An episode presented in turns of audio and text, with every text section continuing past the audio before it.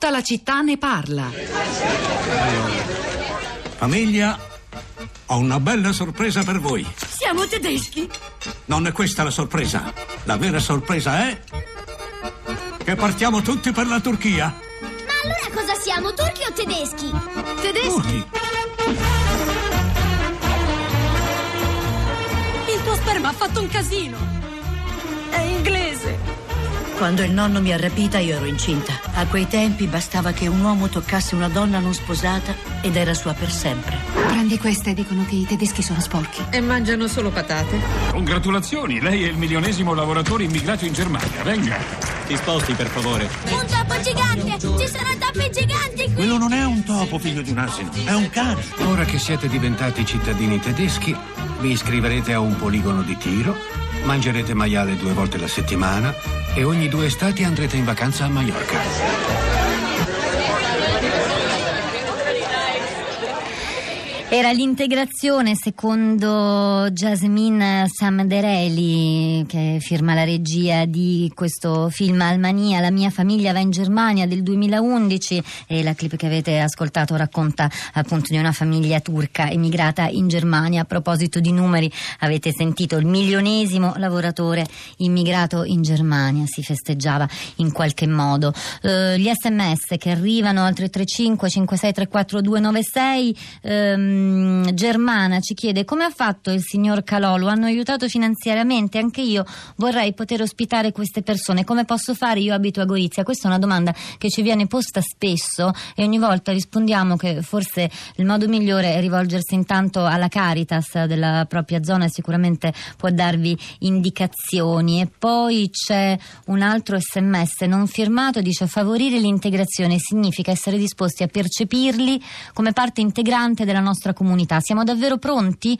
a concedere loro tutto lo spazio e la visibilità che questo comporta, ad accettare che la composizione del nostro tessuto sociale tradizionale si modifichi? A volte ho l'impressione che proprio chi li accusa di non volersi integrare in realtà non desideri davvero questa integrazione. Il soggetto sottinteso di questo e degli altri messaggi sono gli stranieri, i musulmani. Ci sono Nicoletta, Maria Grazia e Flavia collegate con noi, ma prima di ascoltarle do la parola a Florinda. Buongiorno Florinda Fiamma. Buongiorno, buongiorno Rosa, buongiorno alle ascoltatrici e agli ascoltatori. È la parola eh, chiave di, di, quest'oggi, della puntata di quest'oggi, è proprio integrazione. Da una riflessione sulla parola integrazione eh, che parto per eh, parlarvi dei commenti che ci sono stati su Facebook questa mattina. Nino ci scrive: è difficile non pensare all'ambiguità retorica ora che dopo l'ennesima strage si discute in senso culturale di integrazione.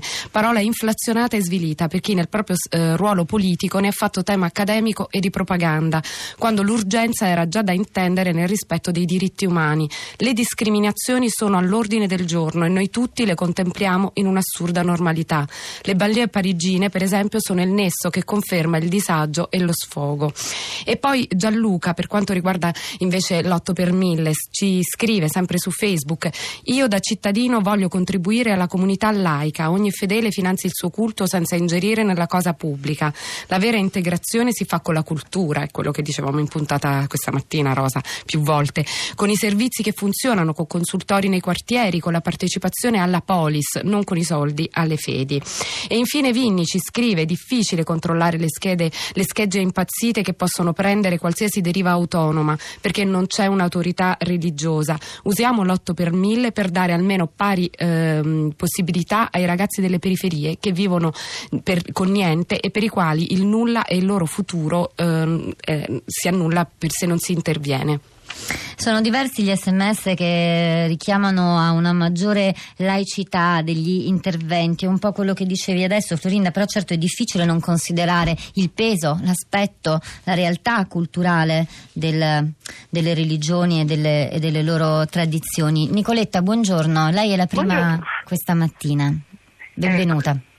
Ah, buongiorno, eh, non ho sentito la domanda, comunque ho inviato un sms in reazione all'intervento di Affinati che ascolto sempre molto volentieri, che fa un lavoro straordinario, ma che mi lascia aperti comunque interrogativi, cioè eh, anche io sono un insegnante, sperimento insomma, strategie, metodi di inclusione nelle mie classi. Cosa insegna Nicoletta? Che classi? Storia italiano nelle, negli istituti secondari superiori. Mm-hmm. Ehm, e eh, Tuttavia eh, ehm, noi possiamo fare inclusione e mettere in atto una tolleranza eh, fino, fino, al momento in cui i nostri allievi, le famiglie, le, le comunità da cui provengono si dimostrano capaci di tolleranza di ascolto e non, eh, e non, portatori di violenza, perché a quel punto le nostre armi si spuntano. E quello che mi chiedo è che cosa servirà a eh, innescare, a incoraggiare all'interno del mondo islamico un autoesame che vada un po' più in là delle come dire, delle dichiarazioni di rammarico, di scandalo, oppure di posizioni un po' vittimistiche che comunque sento eh, esprimere anche, anche eh, come dire, fra le righe anche dagli esponenti che sono stati invitati. Cioè, allora, volevo sì. farle una domanda sul, sul, proprio sul suo lavoro. Avete affrontato a scuola mh, sì. una riflessione dopo gli attentati di martedì a Bruxelles? Certo, sì, io avevo preso lo spunto dalla, dall'intervista al jihadista pubblicata sulla stampa da Domenico Quirico mesi fa che mi sembra un, veramente contenga tutti gli ingredienti di un fronto ehm, ideologico. Eh, con, Reazioni degli studenti, Nicoletta?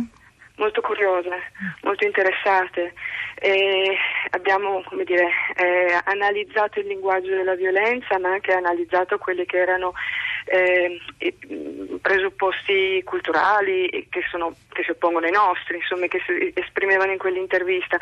Eh, quello che eh, mi sembra ancora mancare per l'appunto eh, anche all'interno della scuola italiana un po' più di coraggio. Mi spiego, eh, se devo spiegare la storia dell'Islam davanti ai ragazzini musulmani, io comunque mi sento in imbarazzo a parlare di un profeta che è stato un capo tribale che ha armato delle spedizioni violente contro i meccani, contro gli ebrei, che ha eh, nel suo insegnamento, che poi hanno, altri hanno raccolto nel Corano, ha disciplinato con precisione le pene corporali, la, eh, il, il giudizio di, questo, di quel reato, perché ci porta fuori da un orizzonte evidentemente di come dire, di eh, laicità o anche di è chiaro, ermeneutica. Eh, certo. Allora, questo discorso ai ragazzi in qualche modo mh, mm, io tento di farlo passare, tento di farlo passare perché immagino che una, una, una, un esame un po' più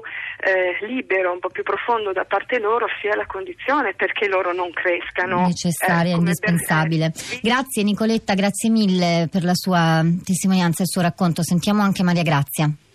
Buongiorno Rosa, buongiorno a tutti. Io ho mandato un breve sms eh, in cui ho raccontato di una mia recentissima esperienza. Mi sono ritrovata eh, ad una cena di classe della classe di mio figlio piccolo. Avevamo un gruppo di madri fra, due, fra cui due madri musulmane, una bosniaca e una albanese. Io mh, mm, ricordando quanto è stato detto all'inizio della trasmissione, un Islam europeo, costruire un Islam europeo, ecco l'Islam europeo già esiste, profondamente europeo, in quella, proprio in quella parte dell'Europa. Eh, parlando con queste due madri che ci raccontavano di loro tradizioni, di loro usi e costumi, a me eh, è sembrato di ritornare bambina perché io ricordo che certe tradizioni, certi usi e costumi ehm, li faceva anche mia nonna, eh, ovviamente con, ehm, eh, erano usi e costumi di, di, cristiani, però certe date, ehm, certe usanze anche soltanto io ricordo mia nonna che portava il velo per andare in chiesa. Ecco, una banalità. Qualcosa che vero. vediamo, sì, certo, che qualcosa che vediamo anche oggi, semplicemente molti, in molti dei nostri paesi, soprattutto al sud. Grazie Maria Grazia, Florinda, torniamo sui social? Torniamo sui social e eh, sui social e anche sul nostro blog eh, Rosa sulla città di radio3.blog.rai.it dove abbiamo postato un articolo di Beppe Giulietti eh, sul Fatto Quotidiano che ci ha segnalato una nostra ascoltatrice Rossella che ci ha scritto su Facebook anche i laici non possono non apprezzare questo gesto di umiltà e di fratellanza di grande e valore universale. Ci augura buona Pasqua e l'articolo eh, di cui stiamo parlando eh, si intitola così Papa Francesco c'è più più politica nella sua lavanda dei piedi che nei deliri della guerra. E poi ancora Stefano ci scrive su Facebook: non si dovrebbe insegnare neanche la religione cattolica, questo secondo lui, nella scuola laica. Si dovrebbe invece insegnare storia delle religioni anche agli adulti ed educazione civica. Un'altra ascoltatrice invece sembra ribattere: io sarei per un insegnamento della religione cristiana per non dimenticare da dove veniamo, però accanto a un insegnamento comparato delle religioni. Sentiamo anche Flavia, buongiorno, a Buongiorno. 30 secondi. Buongiorno. Sì, io ho scritto quell'SMS sul- sull'integrazione, cioè intendendo dire che integrazione significa essere disposti a percepirli come parte integrante della nostra comunità. Questo significa concedere anche visibilità. Io a volte ho la sensazione che proprio chi invoca il- il- o chi li accusa di non essere capaci di integrarsi, di fatto li percepisce come intrusi. No- non vuole, inconsciamente, eh, non volutamente, ma voglio dire inconsciamente uno non, non- non vuole questa integrazione che comporta una modifica del, del nostro tessuto sociale, della, nostra, della composizione della nostra popolazione, no? Quindi è, è come se, se si percepisse una paura rispetto, rispetto dei cambiamenti in atto. E allora uno come fa a essere, come dire, a percepirsi integrato se non si vede rappresentato da nessuna parte? Io Grazie Flavia, grazie anche a lei per eh, il suo contributo. Florinda, abbiamo un tweet per chiudere? Un tweet: per vincere la battaglia umana bisogna garantire democrazia e istruzione e non vendere armi. E ce lo scrive Ibrahim, nostro ascoltatore egiziano. Noi lasciamo la linea ad Anna Maria Giordano per Radio 3 Mondo, Radio 3 Europa. Torniamo a Bruxelles e di là dal vetro vi salutano insieme a me Rosa Polacco, Luciano Panici alla console, Cristiana Castellotti alla cura e alla regia del programma. Vi auguriamo un buon fine settimana insieme a Florinda Fiamma. Ci risentiamo lunedì mattina per una nuova puntata di Tutta la città ne parla.